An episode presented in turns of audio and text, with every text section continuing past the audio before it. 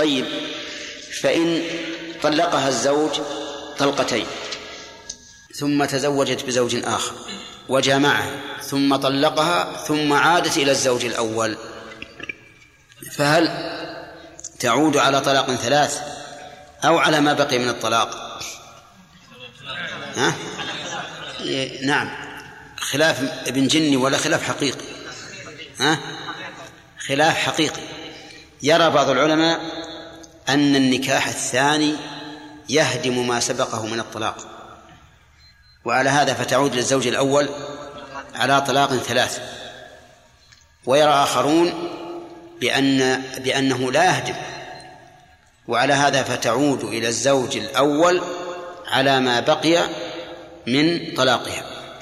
عادت إلى الزوج الأول في المثال. أنتم تستحضرون المثال الآن؟ طلقها مرتين ثم تزوجت بآخر ثم عادت للأول. عادت للأول ثم طلقها. ها. لا تحل له. لا تحل له. مع أن الطلقة التي وقعت واحدة لكنها مبنية على ما سبق. إذن إذا طلقت ثلاثا ثم تزوجت بآخر ثم عادت للأول تعود إليه على طلاق ثلاث. إن طلقت أقل من ثلاث ثم تزوجت ثم عادت للأول على ما بقي من الطلاق. هذا هو المشهور من مذهب الإمام أحمد وهو الصحيح. فإذا قال قائل كيف يهدم الزوج الثاني ثلاثة طلقات ولا يهدم الطلقتين؟ مثلا. قلنا نعم. لأن طلاق لأن نكاح الزوج الثاني فيما إذا طلق ثلاثا صار له تأثير في الحل للزوج الأول. أليس كذلك؟ أما نكاحها للزوج الثاني بعد الطلقتين أو بعد الواحدة فليس له أثر لا يفيد شيئا لأن أن الزوج الأول غير محتاج إليه الآن فلما لم يكن مؤثرا شيئا بقي الطلاق السابق على ما كان عليه على ما كان عليه ولعموم قوله تعالى الطلاق مرتان فإمساك بمعروف ثم قال فإن طلقها فلا تحل له من بعد حتى تنكح زوجا غيره. فمذهب أحمد رحمه الله في هذه المسألة هو الصحيح. ثم قال وعن وفي الباب عن علي أخرجه الأربعة إلا النساء إلا النسائي علي بن أبي طالب رضي الله عنه وهو إذا أطلق فالمراد به علي بن أبي طالب. إذا قيل عن علي وإذا قيل عن ابن مسعود فهو عبد الله. وإذا قيل عن ابن عباس فهو عبد الله وإذا قيل عن ابن عمر فهو عبد الله. طيب.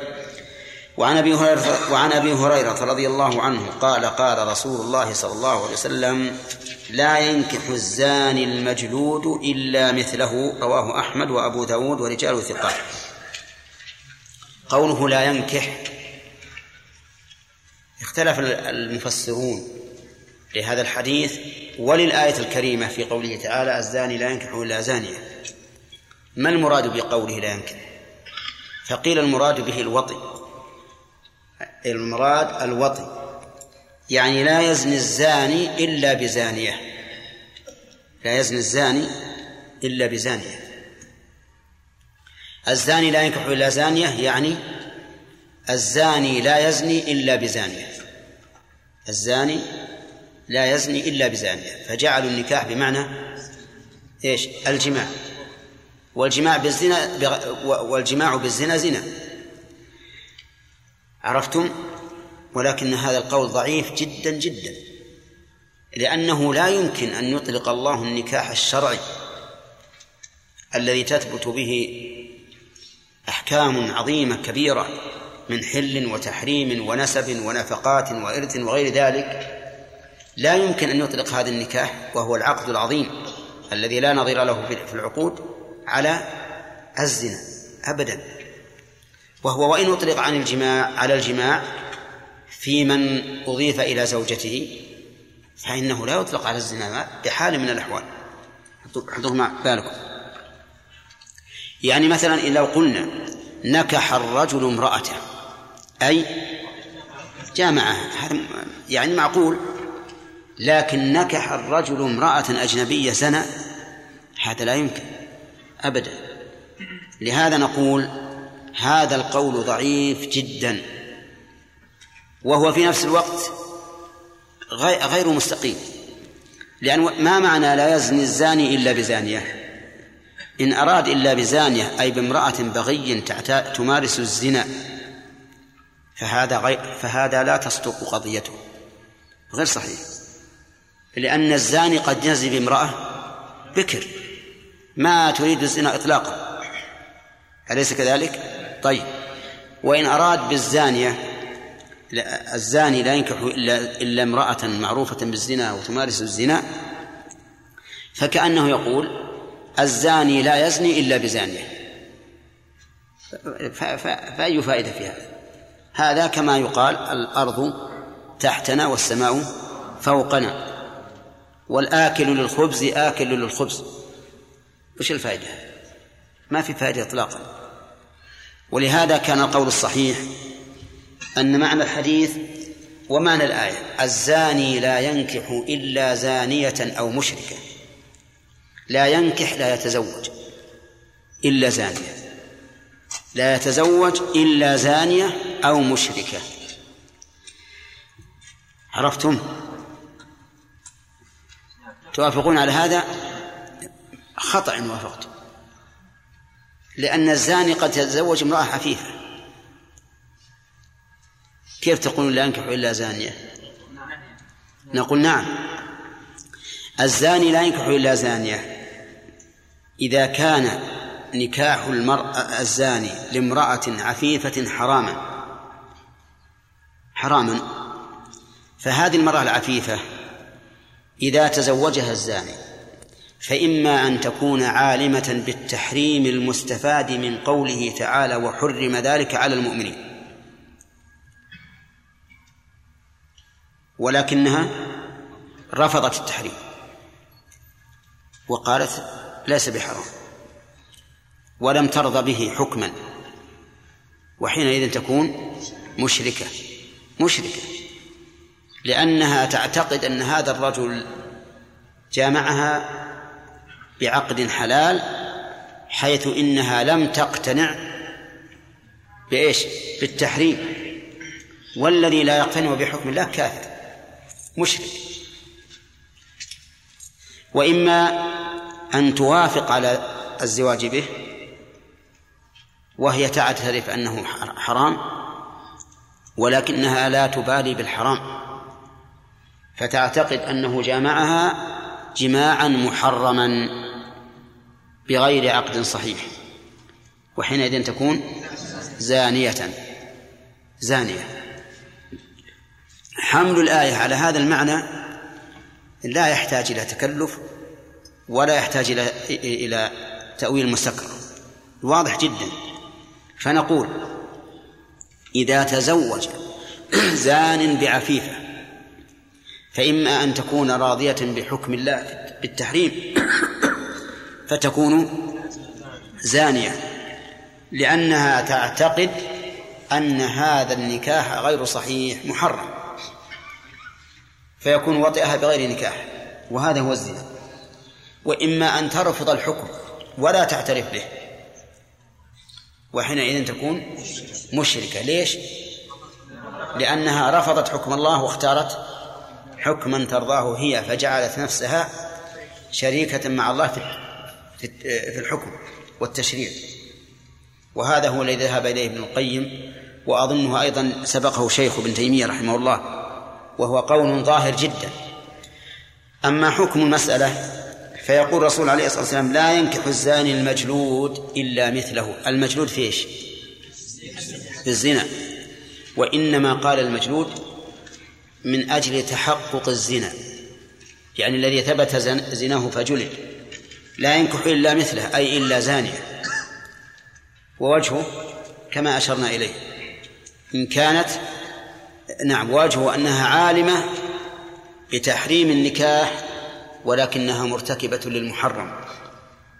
فتكون زانية مثل هذا الزاني فعلى هذا يكون الحديث دال دالا على أنه لا يجوز أن يزوج الزاني حتى يتوب وهو كذلك. الزاني لا يجوز أن نزوجه حتى يتوب من الزنا. حتى يتوب من الزنا. طيب. فإن طرأ عليه في النكاح يعني كان عفيفا وزوجناه ثم والعياذ بالله انحرف. وصار يزني يذهب إلى البلاد الأجنبية ويزني. فهل ينفسخ نكاحه؟ نقول لا ينفسخ. لماذا؟ لأن الاستدامة أقوى من الابتداء. الاستدامة أقوى من الابتداء. فعلى هذا نقول الزاني لا يزوج حتى يتوب. ولو زنى بعد الزواج فإن النكاح لا ينفسخ. طيب الزانية الزانية لا ينكحها إلا زان أو مشرك. نقول في قوله إلا زان أو مشرك كما قلنا في قوله إلا زانة أو مشرك. فهذا الذي تزوجها إما أن يكون راضيا بحكم الله وهو يشعر يعتقد وهو يعتقد بأنه مرتكب للحرام فيكون زانيا أو يكون غير راض بحكم الله ويرى أنه لا بأس أن يتزوج الزانية وحينئذ يكون مشركا. طيب فلو تزوج بزانية قبل أن تتوب فالنكاح باطل غير صحيح. يجب أن يفرق بينهما. طيب فإن تابت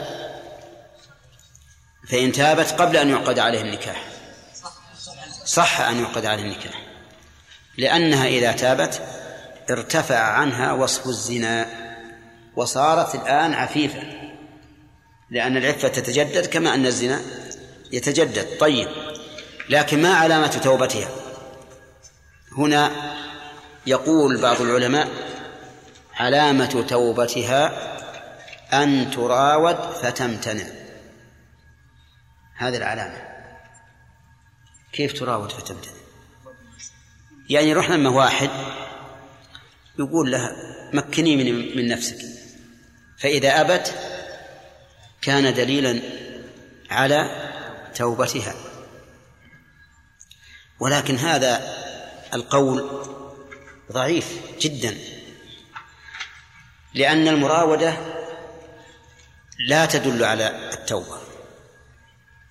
لأن الذي راودها إما أن يكون معروفا بالعفة والصلاح فإنها ستمتنع وإن كانت ترغب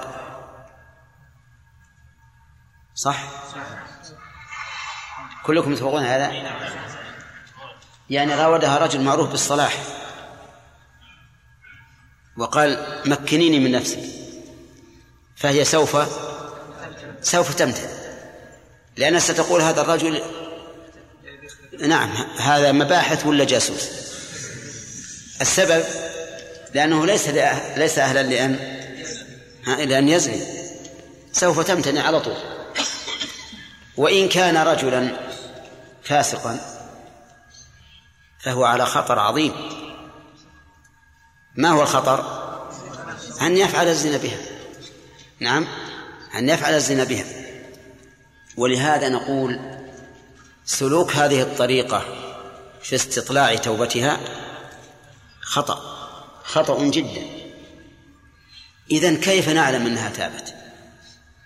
نعلم أنها تابت بمن يتصل بها من النساء أو بحيث تأتي مثلا إلى أهل العلم وتسألهم تقول مثلا إنها أذنبت ذنبا عظيما تعينه أو أو تكبره عند عند عند المسؤول. وتقول هي تابت فهل لها من توبة؟ المهم أن التوبة لها علامات. وأما مسألة المراودة فإنها كما سمعتم لا تصلح طريقا لاستطلاع توبتها ابدا ولا تصح. خلاصة هذا الحديث لا ينكح الزاني المجروح إلا مثل هل يمكن أن نحول الحديث إلى العموم؟ أي لا ينكح الزاني المجلود ونجعل الزاني وصفا يشمل المرأة والرجل؟ يمكن. يمكن. وعلى هذا يكون حديث مطابقا للآية والآية مفصلة. الزاني لا ينكح إلا زانية مشركة والزانية لا ينكحها إلا زان أو مشرك وحرم ذلك على المؤمنين. والعجيب أن جمهور العلماء رحمهم الله على حل تزوج الزاني بالعفيفة. والعفيف بالزانية. وهذا من الغرائب.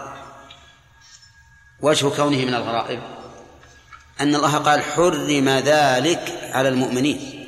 نص صريح في التحريم. لكن هم ذهبوا إلى ما ذهبوا إليه بناء على أن معنى قولها الزاني لا ينكح أي لا يطأ إلا زانية. وعرفتم أن هذا ضعيف جدا. ضعيف جدا. طيب. إذن لو أن خاطبا خطب وهو متهم بالزنا هل نعطيه؟ لا لأن المتهم لا يرضى دينه بل ولا خلق شوف لاحظ لأن من المعاصي ما يهدم الدين والخلق ومن المعاصي ما يهدم الدين فقط. فالزنا والعياذ بالله فاحشة. يهدم الدين ويهدم الخلق. ولهذا يضرب بالزاني المثل في سوء خلقه وسفالته. يؤخذ من هذا الحديث من الفوائد تحريم نكاح الزاني أو إنكاح الزاني بعفيفة. ما لم يتب. الجملة التي قبل الاستثناء واضحة لكن ما لم يتب ما الدليل على أنه إذا تاب جاز تزويجه؟ ها؟ الوصف لأنه إذا تاب زال عنه وصف الزنا وصار من من أهل العفاف.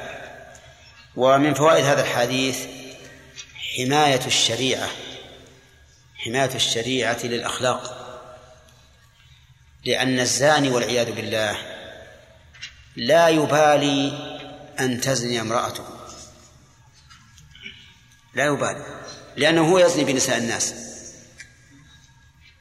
والواقع في الذنب لا ينكره على غيره. الواقع في الذنب لا ينكره على غيره. من فوائد هذا الحديث أيضا أنه يجوز بل يجب منع تزويج الزاني ولو كان مستقيم الدين في غير الزنا. قد يكون رجل يصلي ويتصدق ويصوم ويحج ويعتمر لكنه مبتلى. نسأل الله العافية من سد الزنا. فهل نزوج هذا الرجل ونقول هذا دينه جيد ولعله يتوب من الزنا؟ لا. لا يجوز أبدا. وشر من ذلك إذا كان لا يصلي بعض الناس يقول نزوج ولعل الله يهديه. فيزوجونهم فتاة دينة طيبة نعم فينكد عليها حياتها. بحجة أنه ربما يهديه الله. نحن نقول ربما يهديه الله وربما يفسد المرأة. ربما يهدي ما بنته المرأة هذه طيلة حياتها وهو باق على فساده والعياذ بالله. ولهذا يجب علينا إذا استشرنا في أمثال هؤلاء أن نبين النصيحة ولو كان أقرب الناس إلينا. يا أيها الذين آمنوا كونوا قوامين بالقسط شهداء الله ولو على أنفسكم أو الوالدين والأقربين. طيب وعن عائشة رضي الله عنها قالت طلق رجل امرأته ثلاثا فتزوجها رجل. قوله طلق امرأته ثلاثا يعني مرة ثم مرة ثم مرة. وليس المراد أنه قال أنت طالق ثلاثا لأن أنت طالق ثلاثا في عهد الرسول عليه الصلاة والسلام لا تعد إلا واحدة. ولكن كلما جاءكم بت طلاق طلاقها أو طلقها ثلاثا فالمراد واحدة بعد الأخرى. ولهذا في هذا الحديث أو غيره فيه ألفاظ متعددة طلقها آخر ثلاث تطليقات. صريح. المهم أن المعنى أنه طلقها مرة بعد أخرى فتزوجها رجل ثم طلقها قبل أن يدخل بها يعني قبل أن يجامعها. فأراد زوجها الأول أن يتزوجها فسئل رسول الله صلى الله عليه وسلم عن ذلك فقال لا حتى يذوق الآخر من عسيلتها ما ذاق الأول؟ متفق عليه واللفظ لمسلم هذا آه، سبقت الإشارة إليه وأن الزوج الثاني لا بد أن يجامع الزوجة فإن عقد عليها وخلا بها دون أن يجامعها ثم طلقها فإنها لا تحل للأول. وقوله من عسيلتها هل العسيلة هي الإنزال أو مجرد الجماع؟ الجواب الصحيح أنها مجرد الجماع وأنها تحل للأول وإن لم يحصل إنزال لأن الجماع نفسه كما قال الرسول عليه الصلاة والسلام عسيلة ولكن مع الإنزال لا شك أنه أتم أتم وعلى هذا فنقول إنه لا تحل الزوج الأول حتى إيش؟ يجامعها الزوج الثاني. فإن طلقها قبل أن يجامعها ولو كان قد خلا بها أو قبلها أو ضمها أو ما أشبه ذلك فإنها لا تحل للزوج الأول. لا بد من من جماع. طيب بقي علينا مسألة في هذا في هذا. هل العبرة بنية الزوجة أو بنية الزوج أو بنية الولي قال الفقهاء من لا فرقة بيده لا أثر لنيته. وعلى هذا فالمرجع ها من لا فرقة بيده لا أثر لنيته. يكون العبرة بنية الزوج لأنه هو الذي بيده الفرقة. هي لو نوت أنه إذا حللها للزوج الأول عادة الأول ليس بيدها. ليس بيدها. لو قالت للزوج طلقني يقول لا. فالعبرة بنية الزوج. وقال بعض العلماء بل بنيتها أو نية الزوج.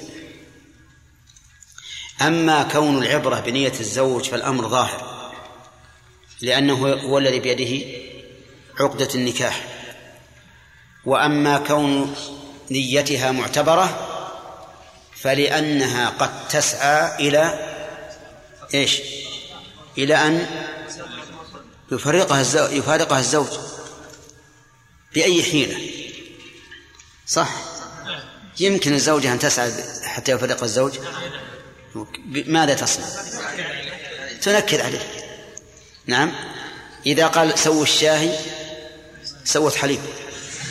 نعم. وبالعكس أو الحليب أحسن. طيب سوي حليب سوت شاهي أو تقول ما مسوي أصلا. نعم. كل ما أمرها قالت لا. كذلك عند الفراش. تتعبه. نعم. هذا أيضا ربما يضطر الزوج إلى أن يطلقها. أحيانا أحيانا بعض النساء تتحدى زوجها زوجها. تقول له أنت رجل؟ قال نعم أنا أرجل منك. تقول إن كنت رجلا فطلقني. مشكلة تأخذ الحمية الآن. يفور دمه. فربما يطلقها. كذلك أيضا ربما يكون الرجل عنده حاجة يعني مثل مدين أو شبهة تقول هي أنا أعطيك أكثر مما أعطيتني. طلقني. على كل حال هذا القول وجيه جدا. إذا علمنا أن الزوجة نيتها سيئة وأنها نكدت على الزوج الثاني حتى طلقها لترجع الأول ينبغي أن نمنعها منه لأنها أرادت الزوج الأول على وجه محرم لأنه لا يحل لها أن تعصي زوجها أو تتكره لحقوقه. فتعاقب بماذا؟ بالحرمان تعاقب بالحرمان ونقول الآن لا تحل للزوج الأول الآن ربما تبكي على الزوج الثاني أليس كذلك؟ يعني لو أن القاضي صار جيدا وقال خلاص ما تحل للزوج الأول لأن عرفنا من تصرفك أنك تريدين الأول وتريدين التحليل فالآن لا تحل الأول فيما أعتقد أنها سوف تبكي على الثاني وتحاول الرجوع إليه. ربما إذا جاءت الثاني قال لها الصيف ضيعت اللبن. ما في شيء. وحينئذ تبقى معلقة نسأل الله العافية. على كل حال الأصل أن النية لمن؟ نية الزوج. لأنه هو الذي بدي الفرقة. ولكن القول بأن أنه يرجع إلى نية الزوجة قول قوي جدا. نعم. إيش؟ أي نعم.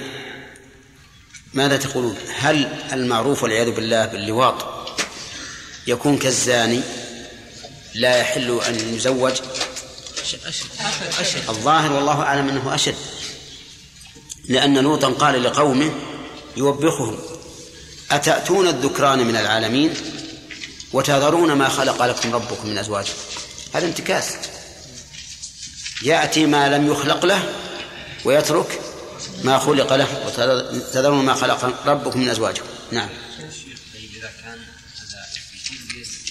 إذا كانت النية نية والد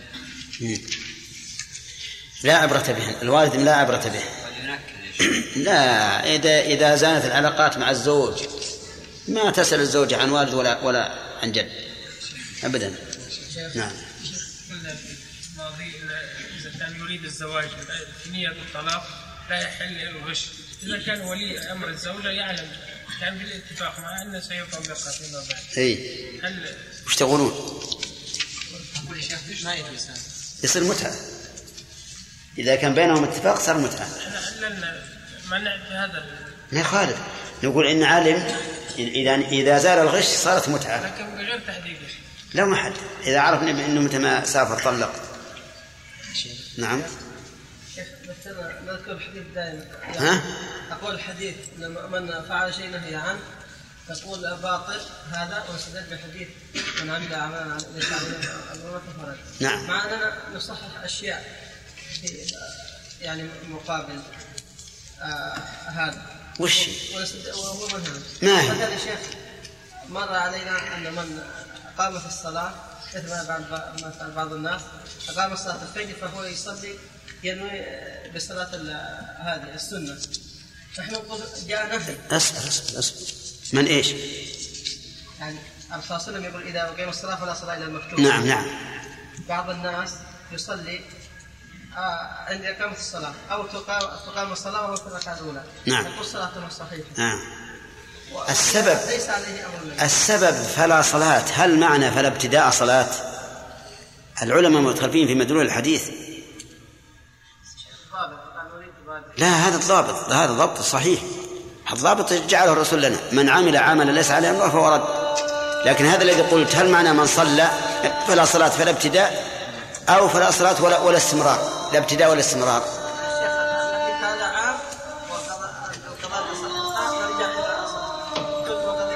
أبد كل قضية مضطرد هذا. مضطرد هذا.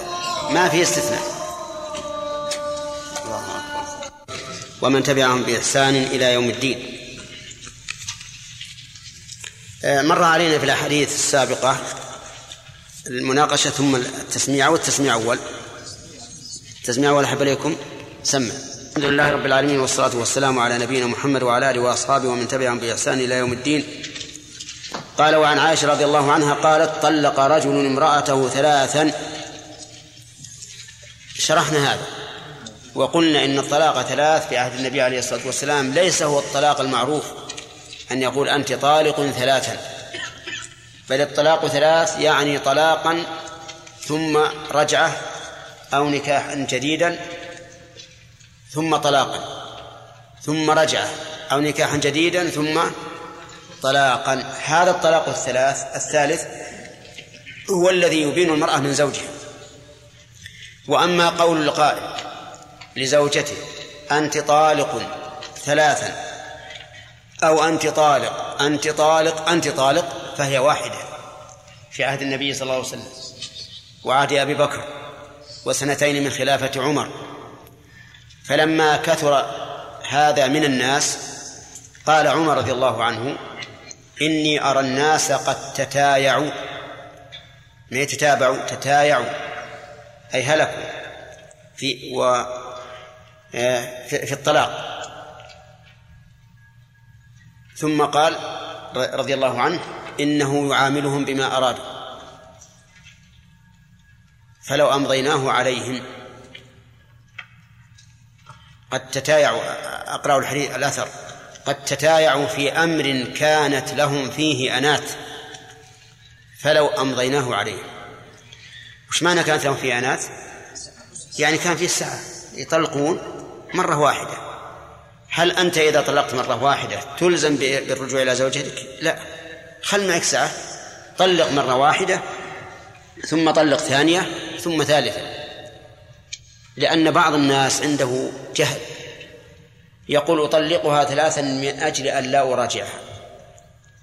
نقول له أنت إذا طلقت واحدة فإنك لا تلزم بمراجعتها. دعها حتى تنقضي العدة وإن شئت وإن شئت راجع. هو رضي الله عنه قال أرى الناس قد تتايعوا في أمر كانت لهم فيه أنات فلو أمضيناه عليهم فأمضاه عليهم.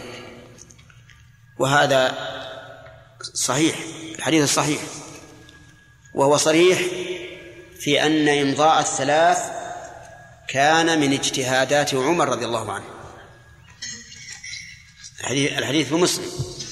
كان من اجتهاد عمر. قال بعض العلماء فأخذ العلماء به فكان إجماعا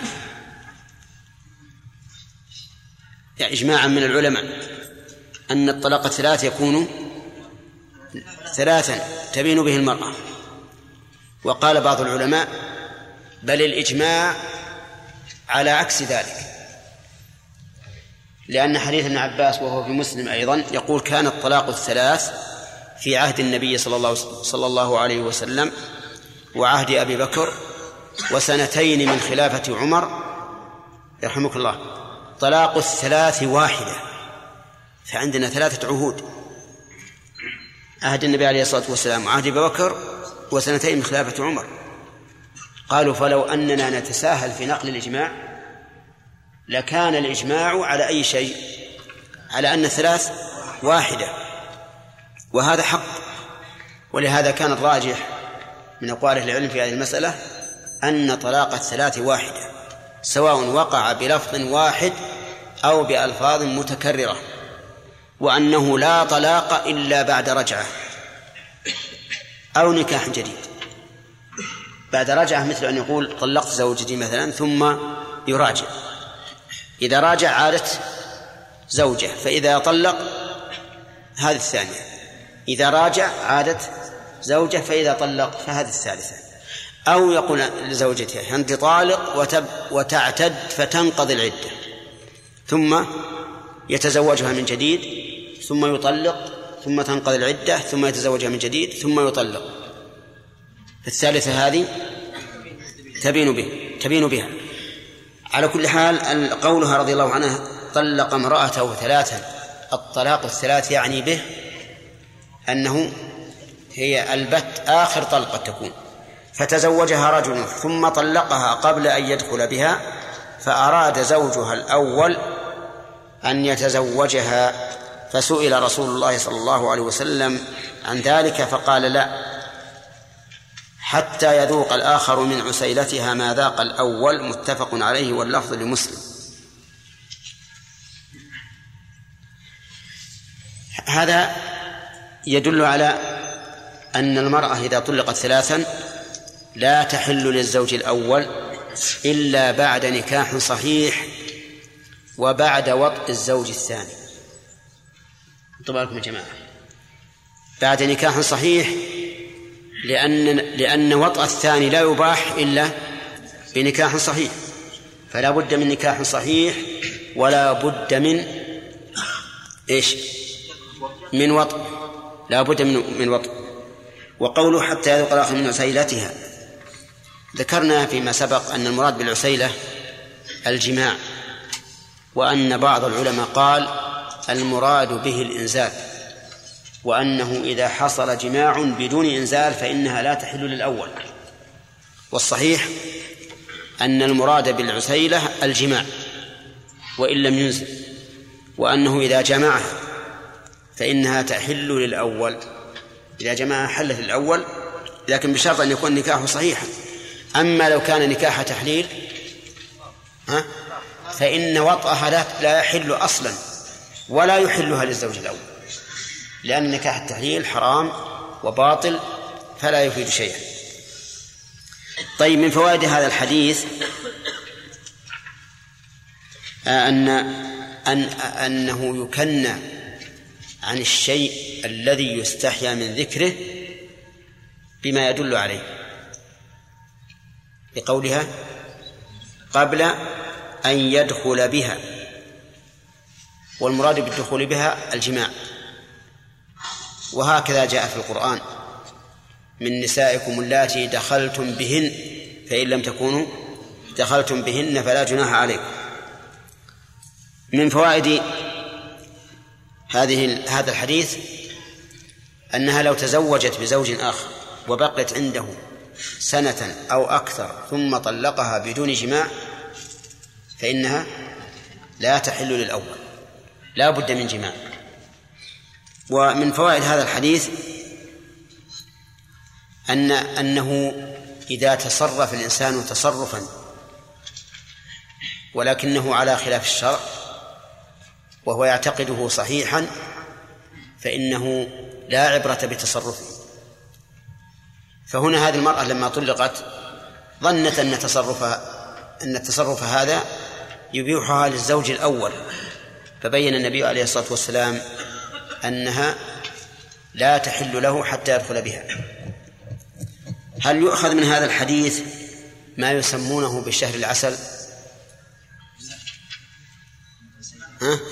هو قال حتى يذوق ها؟ حتى يذوق الآخر من عسيلته. نعم. ها؟ الجواب الظاهر أنه ما يؤخذ من هذا. ما يؤخذ. لأن ذوقه من عسيلتها يمكن يكون ها؟ في ليلة واحدة في أول ليلة. فلذلك لا يمكن أن يتخذ من هذا الحديث دليل على ما يسمونه بشهر العسل ثم هذا الذي يسمونه بشهر العسل.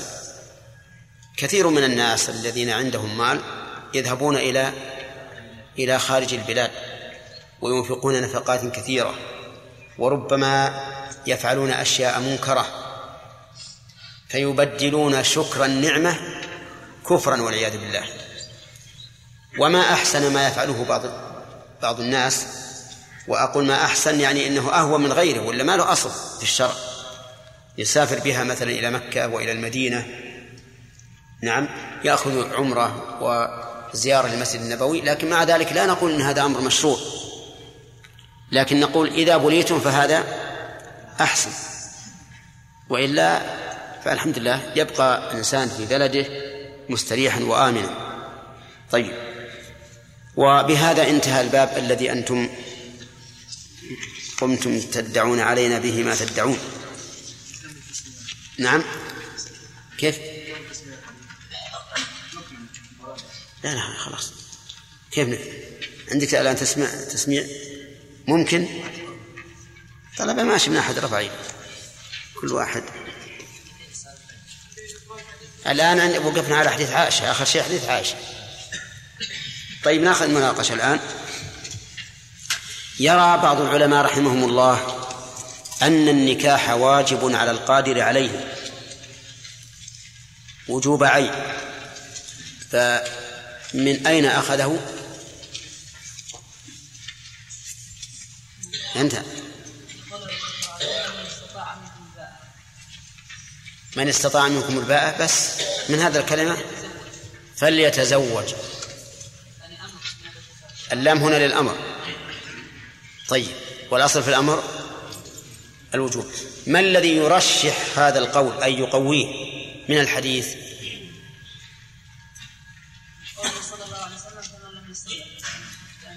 أولا قال فإنه أغض للبصر وأحسن للفرج. ثم قال ومن لم يستطع؟ فهذا يرشح أي يقوي القول بالوجوب صح؟ لماذا وجه الخطاب للشباب؟ أنت.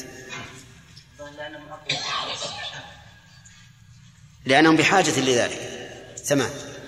لأنه بحاجة. الشاب أقوى كما قلت شهوة من الكبير. والشيء الثاني إن الشاب ربما يكون عنده نزوات. ولهذا جاء في الحديث وإن كان فيه شيء من الضعف إن ربك ليعجب للشاب ليست له صبوة. يعني سفه الصبا. ليس له صبوة يعني ليس له سفه الصبا. طيب. ما سبب حديث أنس بن مالك رضي الله عنه الذي قال فيه الرسول صلى الله عليه وسلم آه لكني أنا أصلي وأصوم إلى آخره.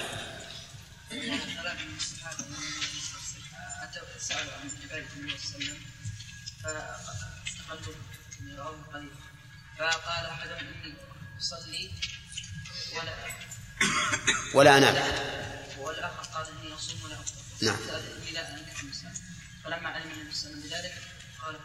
احسنت طيب. هل معرفة أسباب الحديث أو أسباب نزول الآية من المهمات؟ وفي غيره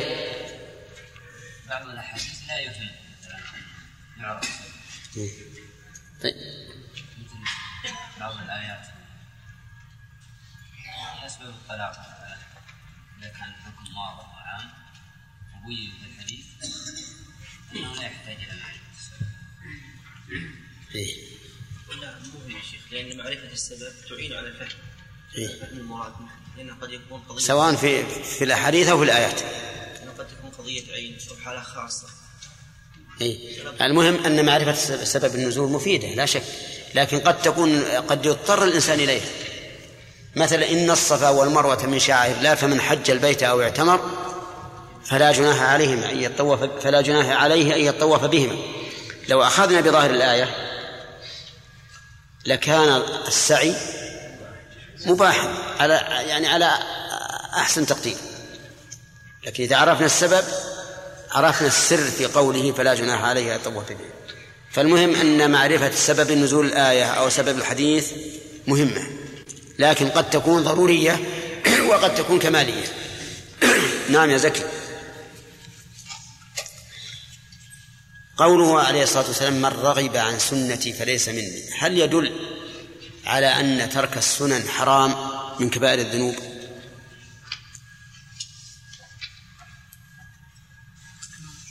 نعم. إذا من ترك رفع اليدين في الصلاة فليس من الرسول. ليس المقصود السنة التي هي عند الفقهاء. المقصود السنة هي قول النبي صلى الله عليه وسلم. الطريقة يعني. طريقة إيه نعم كيف؟ يعني ضد السنة يأتي بشيء مخالف لها مبتدع. إيه نعم سليم ها إذا في تفسير ها إذا جاهل ما يعرف دليل الحكم هذا يعرف ذلك إيه؟ مخالف قصد مخالف للرسول صلى الله عليه وسلم إن ما إن مخالف للرسول هذا هذا حرام. إيه. طيب. خالد؟ إذا تركها تهاونا فهذا يقعد من الكبائر وإذا تركها تكاسلا فلا يقعد من الكبائر طيب.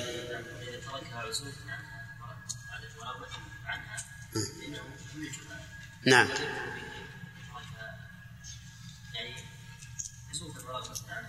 طيب فهمنا. الامر الثاني إذا تركها تهاونا إيه؟ وليس قلبه عزوف ليس عليه شيء لانها سنه إيه؟ فلا يكون من الكبائر. يعني. طيب. صحيح يا جماعة؟ ولهذا جاء التعبير من رغب عن سنتي. رغب عنها. يعني زهد فيها وعدل عنها إلى غيرها. أما لو ترك سنة من السنن فهذا كغيره من مما مما يترك. طيب. هل آه، سبق لنا في الأحاديث ما يوحي بأن الشرع يطلب منا كثرة الأولاد. آه. نعم. أي أنت؟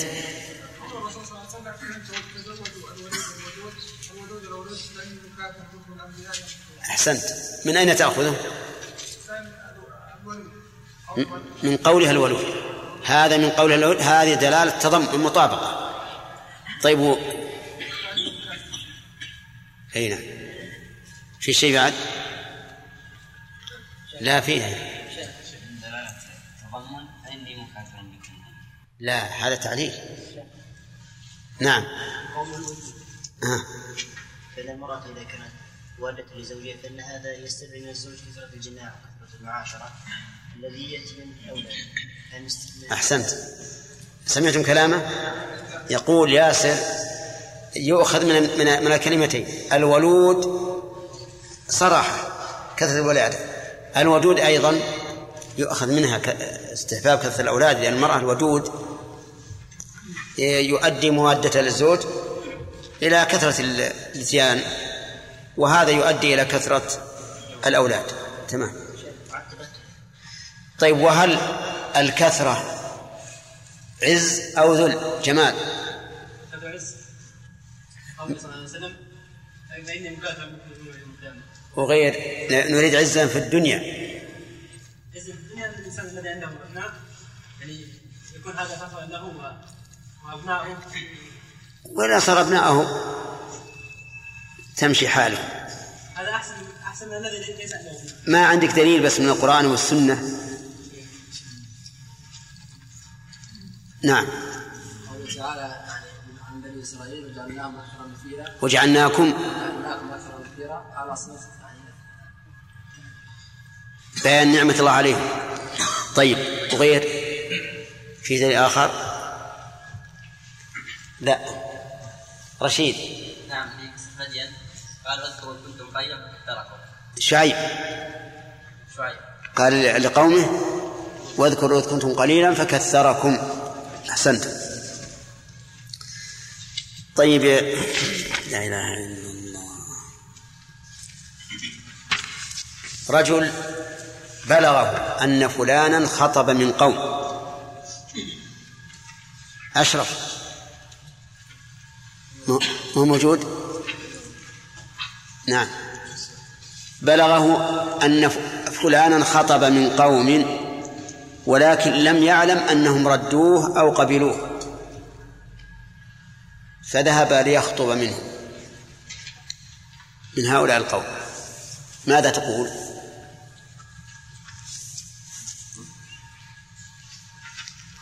أما حضرت رجل بلغه أن فلانا خطب من قوم ولم يعلم هل القوم قبلوه أو ردوه فذهب يخطب منهم. ها؟ إيه أجل ما, ما, ما أنت مجيب. نعم شيبة. لا يجوز لا يجوز؟ ما الدليل؟ دليل حديث حديث ابن عمر رضي الله عنه. نعم. لا يخطب الرجل على خطبته حتى؟ حتى يترك أو يأذن أحسن. صح؟ طيب. الحديث يقول حتى يترك أو يأذن. حتى يترك يأذن طيب إذا رد هو ما ترك ولا أذن لكني أعلم أن أهل البنت ردوه. يجوز. الحديث يقول حتى يأذن ما ترك. حتى يترك الخاطئ طيب خاطب ما ترك. لا ما ترك يقول متمسك. ويكتب لهم يكلمهم بالتلفون.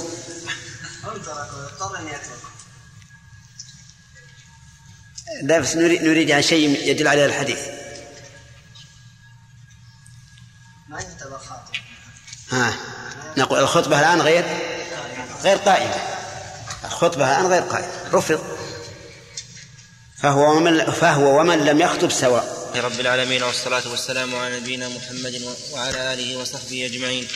نقل المؤلف رحمه الله تعالى عن ابن عمر رضي الله عنهما قال قال رسول الله صلى الله عليه وسلم العرب بعضهم أكفاء بعض والموالي بعضهم أكفاء بعض إلا حائكا أو حجاما رواه الحاكم وفي إسناده راو لم يسم واستنكره أبو حاتم وله شاهد عند البزار عن معاذ بن جبل بسند منقطع وعن فاطمة بنت قيس رضي الله عنها أن النبي صلى الله عليه وسلم قال لها أنكحي أسامة رواه مسلم.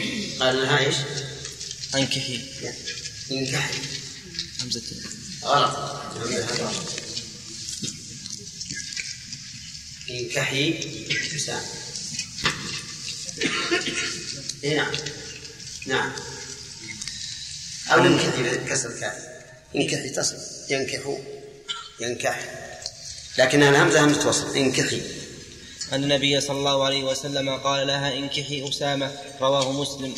وعن أبي هريرة رضي الله عنه قال أن النبي صلى الله عليه وسلم قال يا بني بياضة أنكحوا أبا هند وأنكحوا إليه. وكان حجاما رواه أبو داود والحاكم بسند جيد. وأنكحوا إليه. في عطف. وانكحوا الهمزه وصل يا بني بياضة أنكحوا أبا هند وانكحوا إليه وكان حجاما رواه أبو داود والحاكم بسند جيد. بسم الله الرحمن الرحيم الحمد لله رب العالمين والصلاة والسلام على نبينا محمد وعلى آله وأصحابه ومن تبعهم بإحسان إلى يوم الدين. قال المؤلف رحمه الله باب الكفاءة والخيار. الكفاءة يعني مكافأة الشيء للشيء. ومن المعلوم أن الكفاءة في الدين من حيث أصل الدين لا بد منها. فلا تتزوج المسلمة كافرة. باتفاق المسلمين. وبالنص أيضا. فإن علمتموهن مؤمنات فلا ترجعوهن إلى الكفار. لا هن حل لهم ولا هم يحلون لهن. والكفاءة في العدالة. يعني فاسق يتزوج امرأة ملتزمة. هذا ليس بشرط. ما دام فسقه لم يخرجه من الإسلام. لكنه لا ينبغي أن يزوج الفاسق مع إمكان مع إمكان أن تزوج بعدل. لقول النبي صلى الله عليه وسلم إذا أتاكم من ترضون دينه وخلقه فأنكحوه. ولكن أحيانا تلجئ الحاجة أو المصلحة إلى تزويج فاسق مثل أن تكون المرأة ثيبا لا يكثر الخطاب عليها أو تكون المرأة قد كبرت وهي بكر ويقل الخطاب عليها. فهنا تزويجها بالفاسق يكون لحاجة.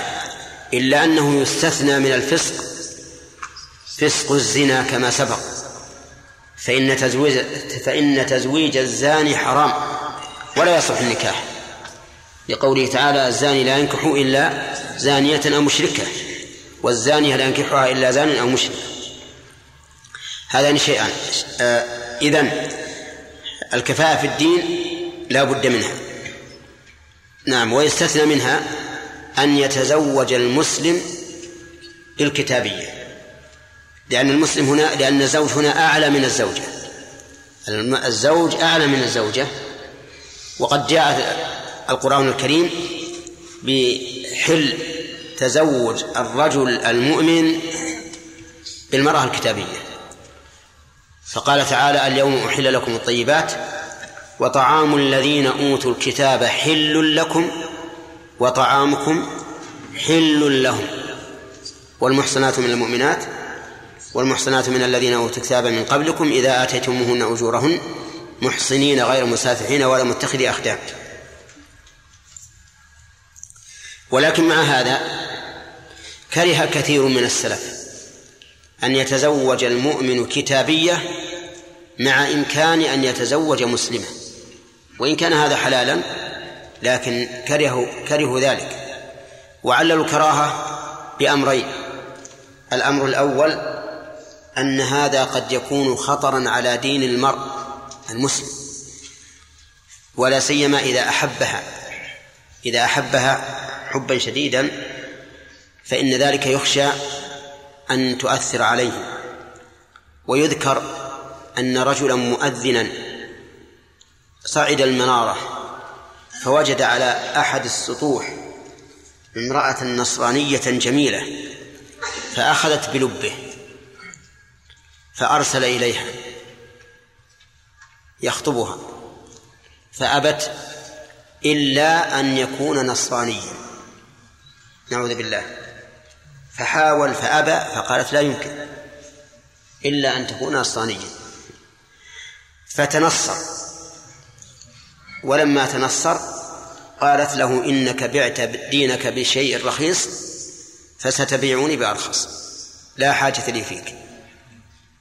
فصار ضد عن الإسلام والعياذ بالله ولم يحصل له مقصود. طيب إذن استثنينا من المكافأة في الدين المسلم يتزوج كتابية ومع ذلك قلنا إن كثيرا من السلف كره ذلك خوفا على الإنسان من أن تؤثر عليه. هذا السبب السبب الثاني أنه إذا تزوج الكتابية فإنه سوف ينقص تزوج مسلمة. فتبقى النساء المسلمات عانسات لا أزواج لهن. عرفتم؟ فبدل من يتزوج كتابية يتزوج مسلمة. يحسن فرج امرأة مسلمة. خير له من أن يحسن فرج امرأة كتابية.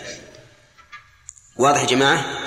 آه، الكفاءة في الفس في العدالة قلنا ليست بشرط ليست بشرط لكن لا ينبغي أن يزوج امرأة ذات عدالة برجل فاسق إلا إذا دعت الحاجة إلى ذلك. ومثلنا لهذا بمثلين أن تكون امرأة ثيبا لا يرغب فيها أو تكون بكرا قد بلغت من الكبر ما يزهد الناس فيها فحينئذ لا بأس أن يزوج. وربما يأتيه الله الله على كل شيء قدير. الثالث الكفاءة في النسب. الكفاءة في النسب. يعني أن تكون المرأة ذات نسب وأن يكون الزوج لا نسب له. وليس معنى لا نسب له أنه ليس له أب. لا هو له أب لكنه ليس من قبائل العرب. ليس من قبائل العرب. والمرأة من قبائل العرب امرأة قبيلية. وهو ما يعرف عندنا في الخضير والقبيل. وعند العامة البحتة الشيخ والعبد. القبيل يسمى شيخا وال... ولا الذي ليس له قبيلة يسمى عبدا بناء على الأصل لأن الأصل أن غير القبيل من الموالي من الذين أسلموا و... و... ولم يعرف لهم نسب عربي من الفرس أو الروم أو غيرهم. على كل حال الكفاءة في هذا الأمر مختلف فيها. فمن العلماء من يقول إنها شرط للصحة شرط لصحة النكاح. فلو تزوج غير قبيلي بقبيلية فالنكاح غير صحيح. النكاح غير صحيح لفوات شرط الكفاءة. وقال بعض أهل العلم إنه شرط للزوم وليس شرطا للصحة. يعني أن المرأة إذا زوجت بغير قبيلي وهي قبيلية فلأوليائها أن يفسخوا.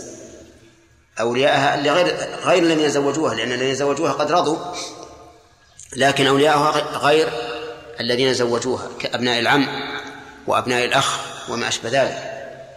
فلهم أن يفسخوا النكاح. ولكن هذا القول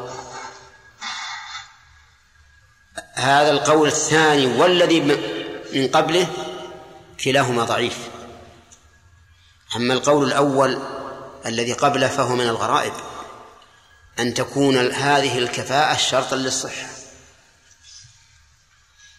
رجل عالم غني كريم خلق دين لكنه غير قبيلي.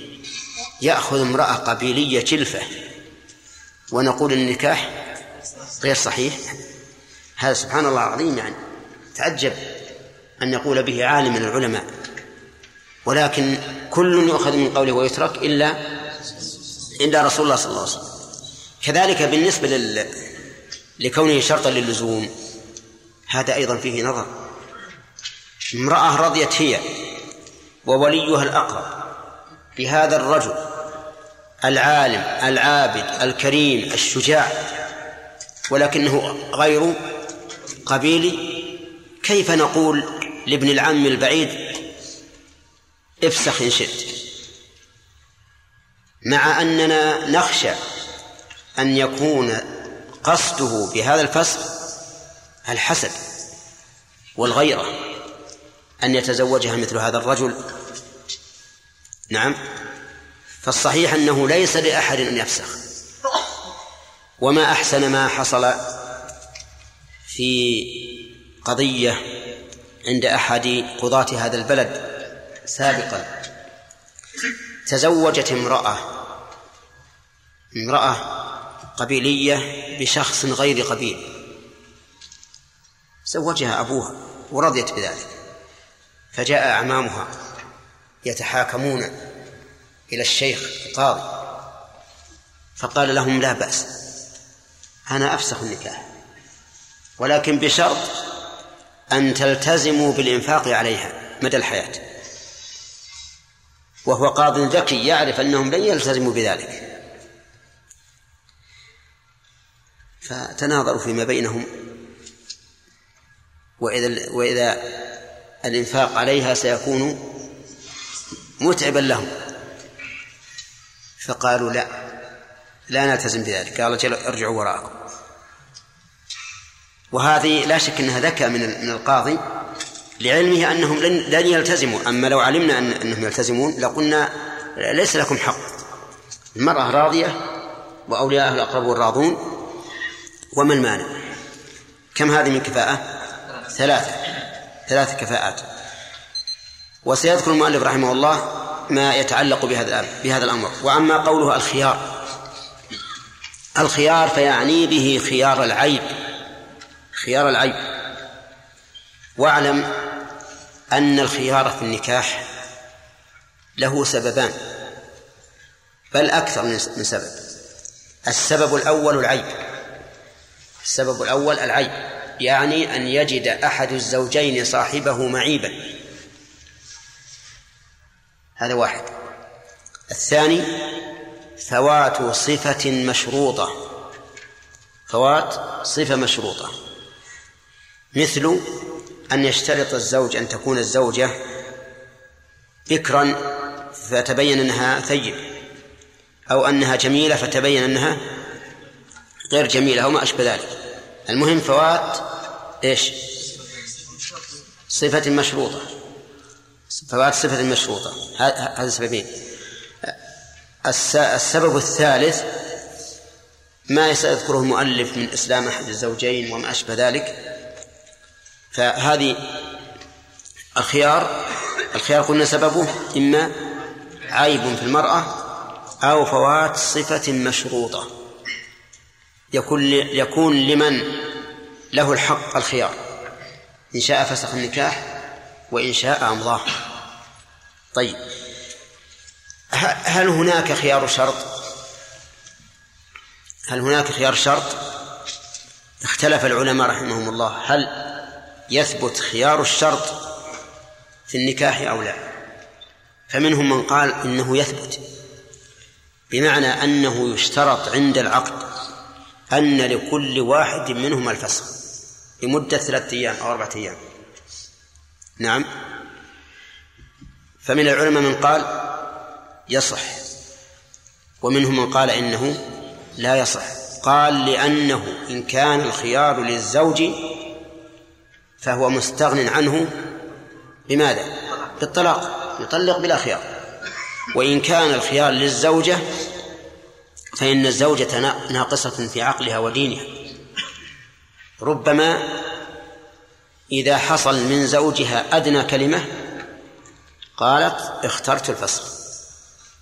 فهدمت النكاح. أليس كذلك؟ نعم هذا هو الواقع. كما أخبر النبي عليه الصلاة والسلام بذلك. قال إنك لو أحسنت إلى إحداهن الدهر كله ثم رأت منك سيئة واحدة قالت ما رأيت منك خيرا قط. نعم. فلهذا لا يصح الخيار. والذي نرى في هذه المسألة التفصيل. وهو أنه إذا كان الخيار لغرض مقصود فلا بأس. مثل أن تقول إن طاب لي السكن في هذا البيت فذاك وإلا فلي خيار ثم تنزل على قوم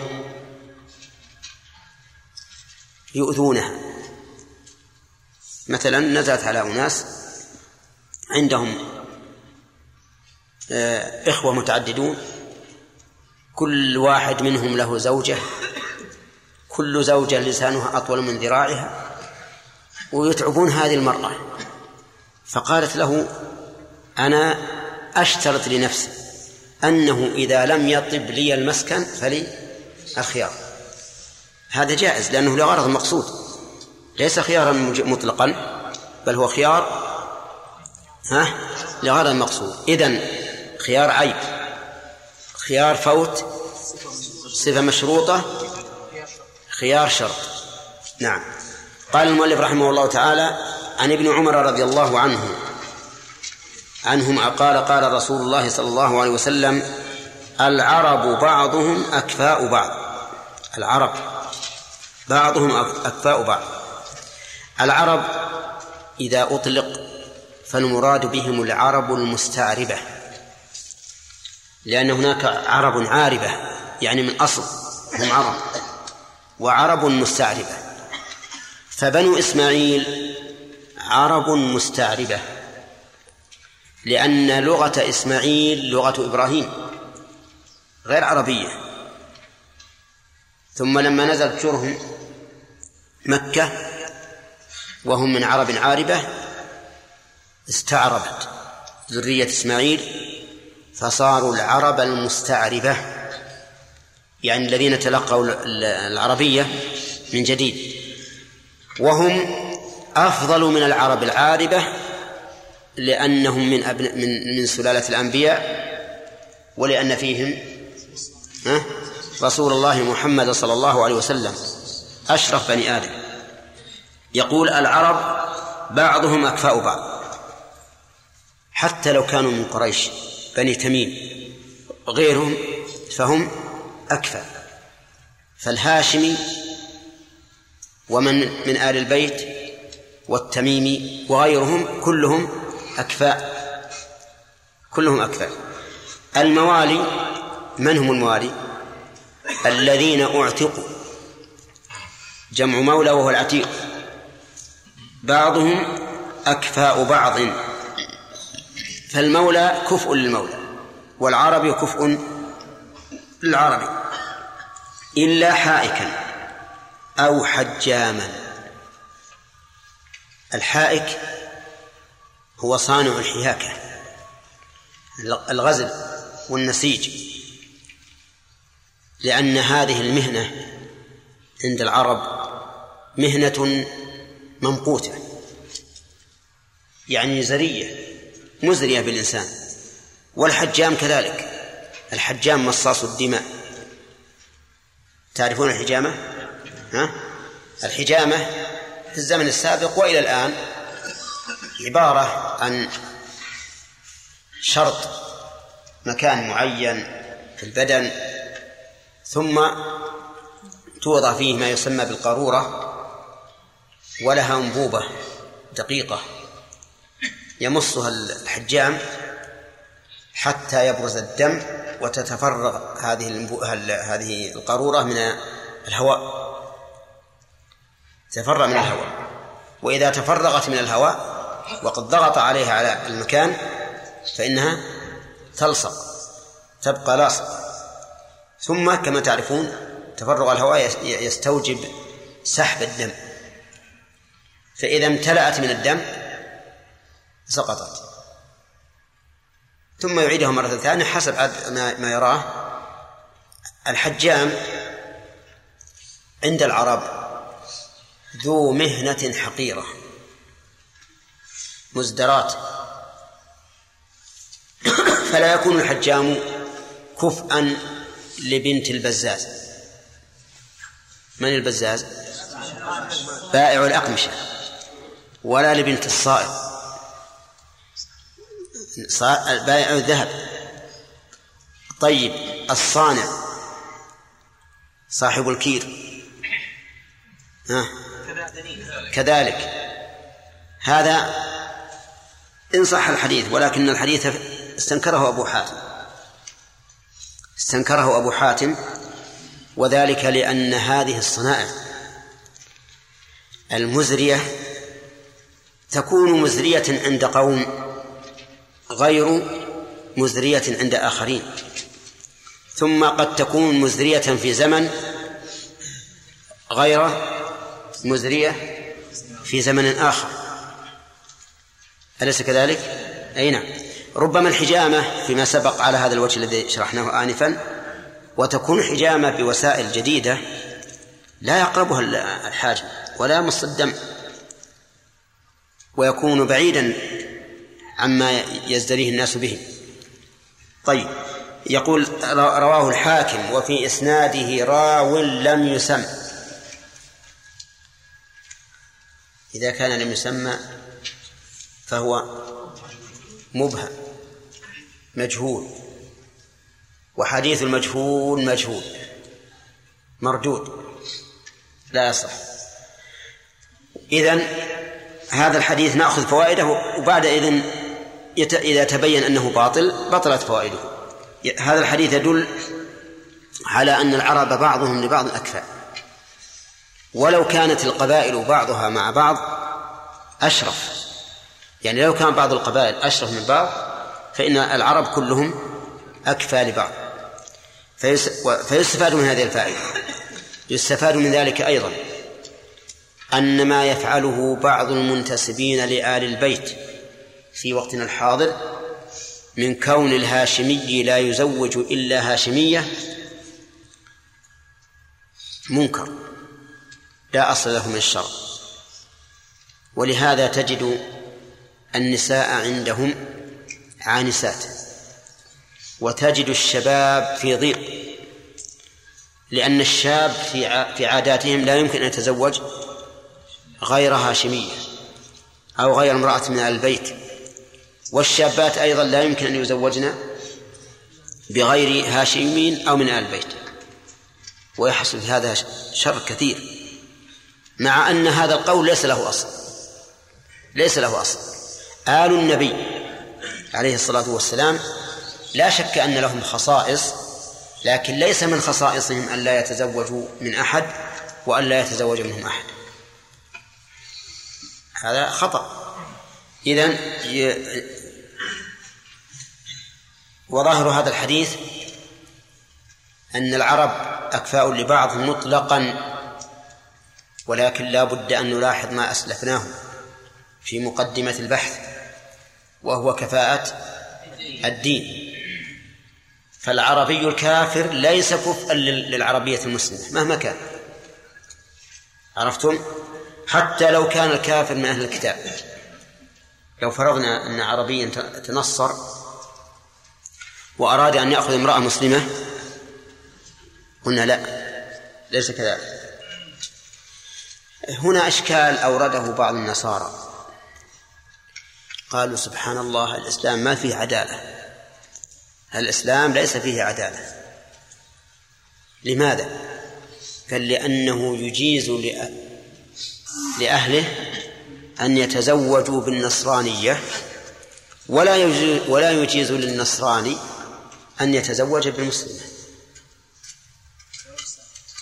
وهذا جو ها؟ هذا جو صح ولا لا؟ ها؟ نعم غير صحيح. ما في شك. لكن هذا هذا هذا شبهاتهم. هذه شبهاتهم التي يأتون بها. يقال إنها إن هذا اولد على بعض طلبة العلم فقال الجواب على هذا سهل لأن المسلم يؤمن بمحمد وعيسى. المسلم يؤمن بمحمد وعيسى. والنصرانية؟ النصراني لا يؤمن إلا بعيسى. فلذلك هو يتزوج امرأة نصرانية لأنه يؤمن برسولها. ولا يمكن أن يزوجها رجلا لا يؤمن برسوله واضح؟ هذا جواب يعني جواب على الماشي لكنه جواب صحيح مقنع يعني. مقنع. طيب آه، من فوائد هذا الحديث أن الموالي بعضهم لبعض أكفاء أن الموالي بعضهم لبعض أكفاء فهل يؤخذ منه أن المولى لا يكون كفءا للعربي؟ قد يؤخذ منه وقد لا يؤخذ. استمع إلى قوله تعالى يا أيها الذين آمنوا كتب عليكم القصاص في القتلى الحر بالحر والعبد بالعبد والأنثى بالأنثى. ومعلوم أن العبد يقتل بالحر. مع أنه يقول الحر بالحر والعبد بالعبد. ولو قتل العبد حرا لقتل. صحيح لو قتل الحر عبدا لكان عند كثير من العلماء أو أكثرهم لا يقتل. وإن كان هناك خلاف في المسألة فإن بعض العلماء يقول إذا قتل الحر عبدا قتل به. ويستدلون بالعمومات. وبأدلة أخرى إن شاء الله تأتي في باب القصاص. طيب. ويستفاد من هذا الحديث أن الحائك ليس كفءا لغير الحائك. لقوله إلا حائك. وأن الحجام ليس كفءا لغير الحجام لقوله أو حجاما. طبعا وإذا قلنا هذا الحديث ضعيف. ها. سقطت هذه الفوائد إلا ما شهدت له النصوص الأخرى ككفاءة الدين مثلا.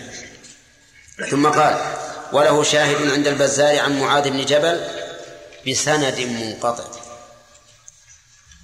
ها؟ نعم. أي وش الفائدة؟ شاهد بسند منقطع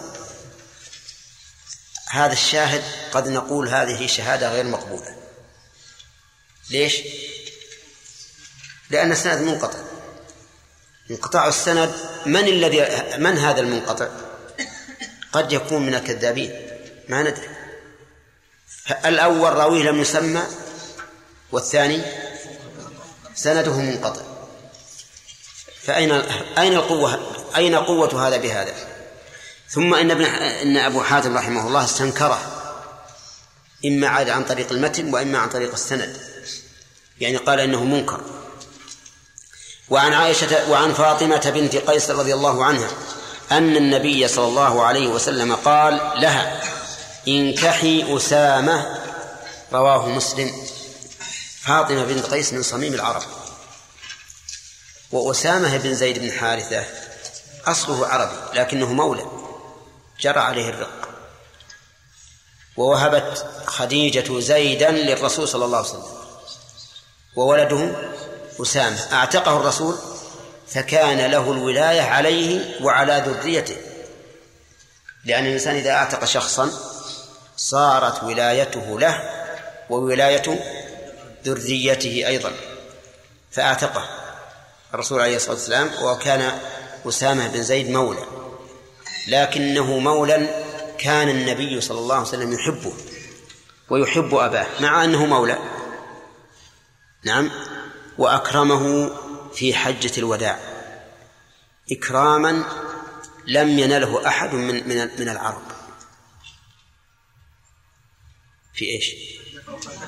أردفه خلفه قبل أن يرجف الفضل بن عباس. لأنه أردف أسامة في سيره من عرفة إلى مزدلفة.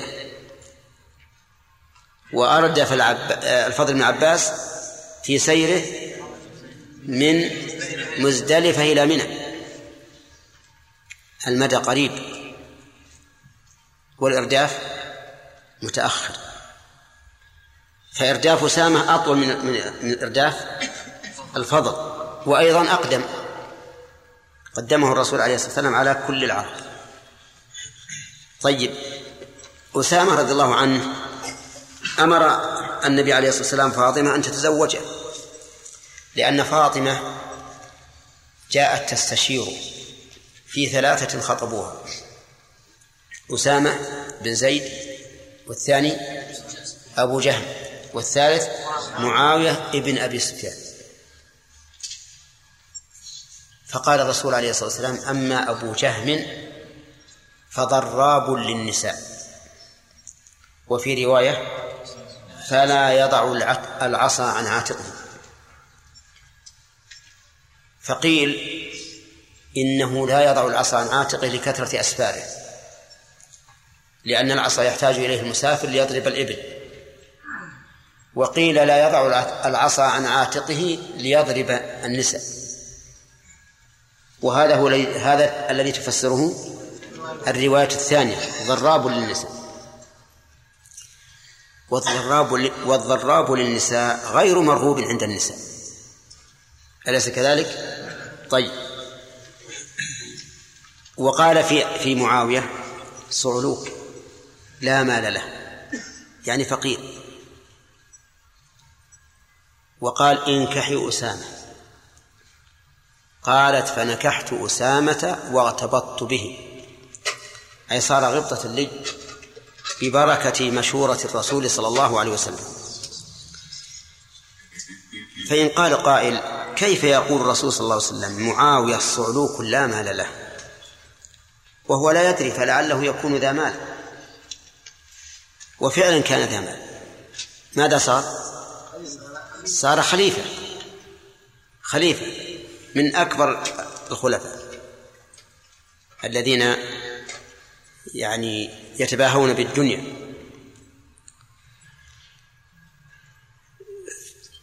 فنقول في الجواب عن هذا إنه يؤخذ منه فائدة مهمة جدا. وأن العبرة في الأمور بالمنظور منها لا بالمنتظر. تبارك لهذه القاعدة المفيدة. العبرة في الأمور بإيش؟ بالمنظور لا بالمنتظر. أنت أنت غير مكلف بأمر غيبي. أنت مكلف بشيء بين يديك. ومن هنا نعرف جوابا لسؤال يقع كثيرا. يخطب الرجل امرأة. ملتزمة وهو غير ملتزم. وتحب أن تتزوج به. وتقول لعل الله أن يهديه على يدي عرفت؟ وهذا عمل بمنتظر أو بمنظور؟ بمنتظر ما ندري. المنظور اللي, اللي أمامنا الآن أنه غير ملتزم.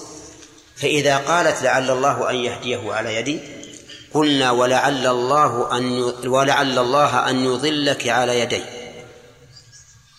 أليس كذلك؟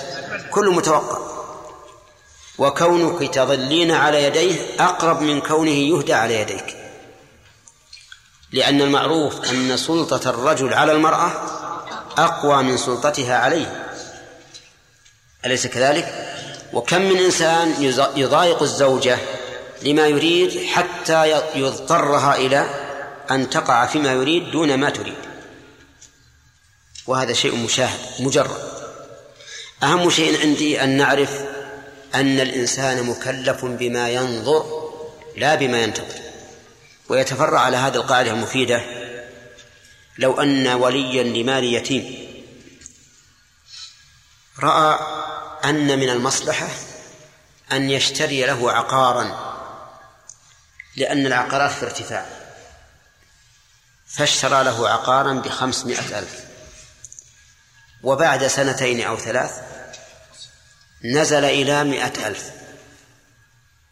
فهل نقول لهذا الرجل أنت فرطت؟ ها؟ ليش؟ لماذا؟ نقول لأن الإنسان ليس له إلا النظر في الحاضر. أما المستقبل فأمره إلى الله. ولو أن الإنسان نظر إلى الاحتمالات التي يمكن أن تكون في المستقبل نعم ما فعل شيء لا بتقدم ولا بتأخر. لكن الحمد لله لا يكلف الله نفسا إلا وسعها. من فوائد هذا الحديث ونقوله بما أشرنا إليه من تمامه أنه يجوز للمستشار أن يذكر العيوب في من استشير فيه. يجوز. كذا نعبر ولا يجب؟ ها؟ يجب. نعم.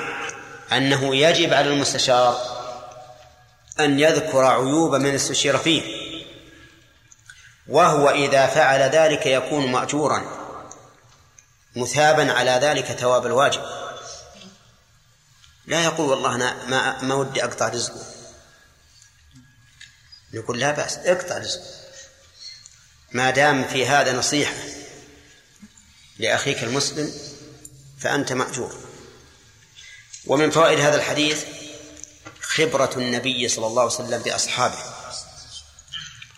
لأن هذه مسائل دقيقة والرسول عليه الصلاة والسلام كما تعلمون له مشاغل كثيرة. إمام رسول قائد مبلغ. كل الأمة شؤونها متعلقة به. ومع ذلك لا يخفى عليه كثير من أحواله يعرف يعرف النسب ويعرف الأحوال. نعم. وسبحان الله الذي ألهمه. ويتفرع على هذه القاعدة هذه الفائدة أنه ينبغي للإنسان أن يكون خبيرا بأهل زمانه لأنه قد يحتاج إلى هذه الخبرة. وإذا احتاج إليها ثم سأل عنها فربما لا ينصح له بإعطائه الحقيقة. وكم من إنسان سأل عن شخص فجعلوه فوق الثريا وهو تحت الثرى. لا سيما في عصرنا الحاضر. يوجد ناس يبيعون ذممهم والعياذ بالله بكل رخيص. كل رخيص. تجي لما تقول شلون فلان؟ قال هذا ما شاء الله. نعم. قانت آناء الليل ساجدا وقائما وهو لا يعرف المسجد. نعم. حسن الأخلاق وهو يناطح الريح ويهوشها إذا هبت. ما هو صحيح هذا؟ فيجب يعني ينبغي للإنسان ولا سيما الذي يتولى أمور الناس أن يكون عالما بأحوالهم. من فوائد هذا الحديث آه، أن أنه يجوز للحرة أن تنكح المولى. وش الدليل؟ أن الرسول صلى الله عليه وسلم أشار عليها وهي حرة من قبائل العرب. أن تتزوج أسامة بن زيد وهو مولى من الموالي. وهذا مما يدل على أن الحديث الأول منكر كما استنكره أبو حاتم رحمه الله لأنه خالف الأحاديث الصحيحة. طيب. نعم. أنا يا شيخ؟ نعم مين؟ أحسن الله إليك. يعني في مسألة فيما لو نكح الرجل الثاني المرأة نكاح رغبة ولكن عرض له عالم مثل أصابته عنة مثلا وين وين إحنا فيها الحين؟ هذا أحسن الله إليك. يعني مرتبط الحقيقة بعض ببعض هذا في في في المحرمات في النكاح. لا هذا هذا هذا في الأحاديث الأخيرة. هذا أي أقول أحسن الله إليك أصابته عنة صار عنينا مثلا أو على سبيل المثال أصابته عين كما يحصل اليوم. إيش؟ يعني أصابته عين يعني. نعم نعم. فلم يستطيع أن يكرم المرأة. نعم. فهل تحل بهذا؟ يعني مجرد هذا للزوج الأول؟ أي الزوج الأول؟ من الزوج الأول؟ هذا رجل طلق امرأته. طلق امرأته. فتزوجها رجل ثاني نكاح رغبة. أي نعم. ولا في نية طلقها كم؟ ثلاثا إذا سبق لنا هذا. وش اللي سبق أحسن الله؟ المطلقة ثلاث ما سبقت يا جماعة؟ إلا إلا بس المسألة هذه أحسن الله إليك. المسألة هذه إيه. أنا قلت إن- إنه إذا أصابه شيء ولا نحن اشترطنا أن يطأ. نحن اشترطنا في هذا أن يطأ. إي نعم نعم. أن يكون الزوج الثاني الذي نكح بعد الطلاق الأول. لا بد أن يجامعها إي لكن ها. أقول أحسن الله عليك. هذا شيء يعني خارج. لو حصل ما يخالف لو لم يطأ لعلة. لعلة سواء كان عنينا أو أصابته عين كما قلت نعم. أو أصابه مرض طارئ عجز عن الوطي فلا تحل. ما تحمل أبدا. طيب أحسن الله عليك. قد ربما تكون ما هي امرأة رفاعة؟ وش تقول للرسول؟ إنما معه مثل هدبة الثوب.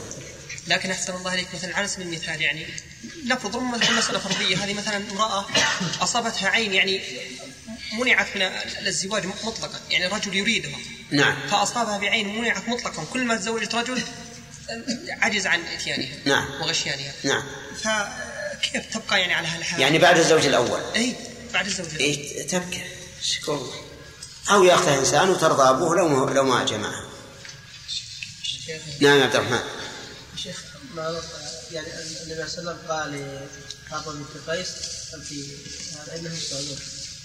يعني فقير. وأيضا اسامه بن زيد فقير. نعم. كيف يا شيخ قال هذا فقير وعابه بفقر وأسامة لم يعبه بفقر. من قال لك أنه فقير؟ شيخ في سيرته انه كان فقيرا. لا. يعني لم يكن ذا. نحن نطالبك بالدليل. شيخ إيش اسمه؟ أسامة فقير كان. نطالبك بالدليل. شيخ. نطالبك بالدليل. إيه. ترجمة بسند صحيح.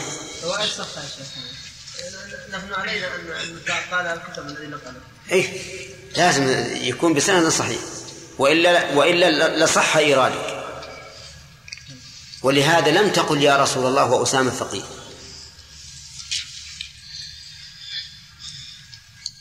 نعم. الرسول ان زيد مع معاوية صعلوك طيب في الحديث الآخر إذا أتاكم من ترضون دينه وخلقه ما قال ما ترضون ماله إيه.